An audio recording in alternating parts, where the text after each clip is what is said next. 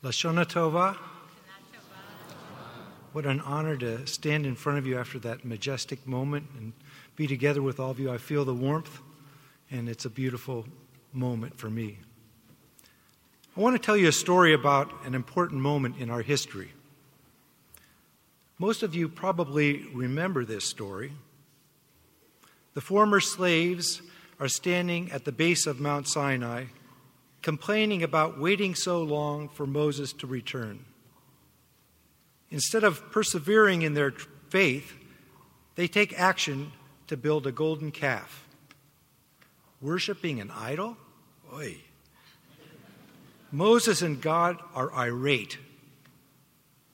God, who can do anything God wants, says to Moses, Don't try to stop me from destroying this people who have gone astray. Moses pleads with God calm down and give them another chance, reminding God that these are the people that God brought out of Egypt. God finally agrees, but says, If I am going to give them another chance, let them build something together. God gives Moses detailed instructions on how to build the tabernacle, God's portable house. And suddenly, with great enthusiasm, the people contribute all they can, each in their own way. It got to the point where so much was contributed that they had to be asked to stop. This moment represented a major turning point in our history. Instead of expecting God to perform miracles and do everything for us, we participated and became God's partners. Fast forward over 3,000 years to all of us sitting here today. Like in Times Square, watching the proverbial apple fall into the honey for the year 5778. With notable exceptions, we are more free to be Jews than ever before in our history. We find ourselves in leadership roles in almost all areas of our secular world, and everybody loves us. Well, as we've seen more and more lately, maybe not everybody, but we are achieving great acclaim and success far beyond our numbers. Are we still God's partners? We definitely are still the recipients of the miracles. We have freedom, we are accepted, we can be Jews any way we want. But this isn't something to take for granted. We need to make our own contributions to ensure that future generations will choose to keep their connection with us and with those who came before us. How can we keep our, Judaism relevant? We can all do Jewish, doing mitzvot, caring for the homeless and hungry, taking action to stand up for the less fortunate. Doing Jewish can mean adding one Jewish ritual to your week. How about visiting or delivering a meal to someone who is sick or in mourning? How about saying a prayer before a meal or at the sight of a beautiful sunrise or sunset? Or apologizing to someone that you've been afraid to approach because it feels awkward? That's doing Jewish. Yet the miracle of Judaism's great meaning didn't resonate for me until the shofar blast of my grandfather's death. Until then, I'd been one of the, one of the recipients who really didn't care that much. When I was ready to listen, Shema Yisrael, I discovered that Judaism had profound meaning and that learning and practicing rituals could be incredibly fulfilling and fun. As I began to observe Shabbat, great melodies captured my emotion.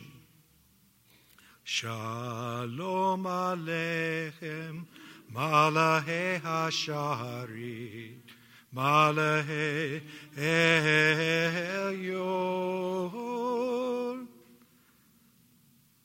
Suddenly, my grandfather was back at my side. That was my pivotal moment. I could embrace the power of praying by singing. Participation became more approachable, and the prayers began to speak to me. My kids liked the music, and we had great fun acting out the festival stories and baking challah. I feel so fortunate because I found Judaism accessible and relevant. We have a plethora of opportunities to be Jewish that are profound and waiting to be discovered. Temple Emanu-El is where we can discover and nurture these connections. The robust attendance today and at our One Shabbat services is a testament to our clergy and congregation's openness to helping us make Judaism our own. But we can't just stand still and expect our tradition to take care of itself. We need to continue to create programs, classes, and services that will speak to us and make us want to participate more.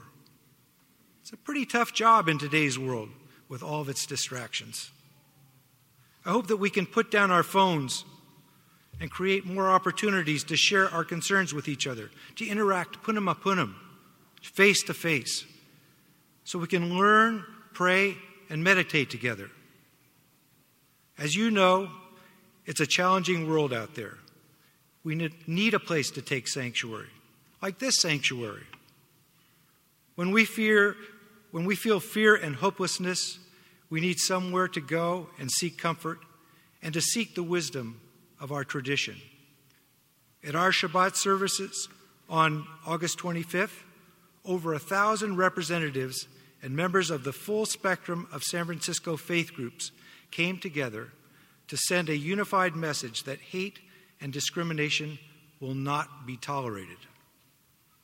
I'm so proud that we were able to facilitate this important moment. We were able to assemble this great group of fellow San Franciscans because in 1925, the 300 families who conceived of this building, they thought big. They didn't just want to accommodate themselves, they made this sanctuary able to hold 1,700 people. That was forward thinking. In their time, they partnered with God. So, in the same way that our ancestors planned for future generations, it's now incumbent upon us to think the same way. We know that we want to have a building which is welcoming and secure, and which will include space for us to stick around and hang out.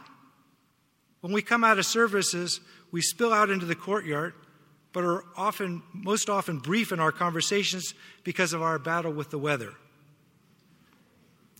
We drop our kids off at Sunday school, and our parents are squeezed out the back entry as there's no place for them to visit. We want to create more intimate spaces in which to be together. We want to create an exciting space that will make Temple Emanu-El the place you will want to hold your joyous celebrations and simchas and not have to work on coordinating hotels and transportation.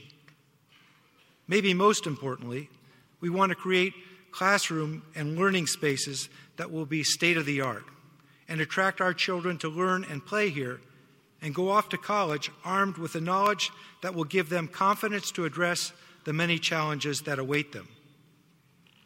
While we do this, we want to make sure we create the financial stability that will keep us operating.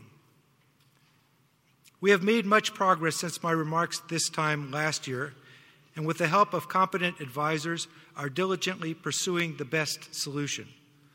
The possibilities for what this space can be are incredible. We're getting closer. Your board leadership have all personally made substantial financial commitments to make sure that our project will move forward. It is our role and responsibility to build upon our tradition so that those who sit in this sanctuary a hundred years from now will look back at us and say that their ancestors, that's right, you and I are ancestors. Our ancestors this for us. And because of what they did, we have been able to hold on to that thread of purposeful and meaningful life existence. This is our moment. Last year, I told you that when I wrap tefillin, I look at our majestic dome and take you with me as I connect with the Holy of Holies in Jerusalem.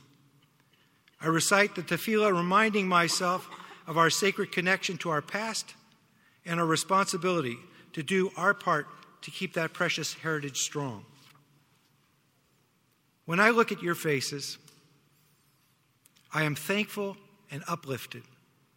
We have created a community of love that par- permeates well beyond our walls here.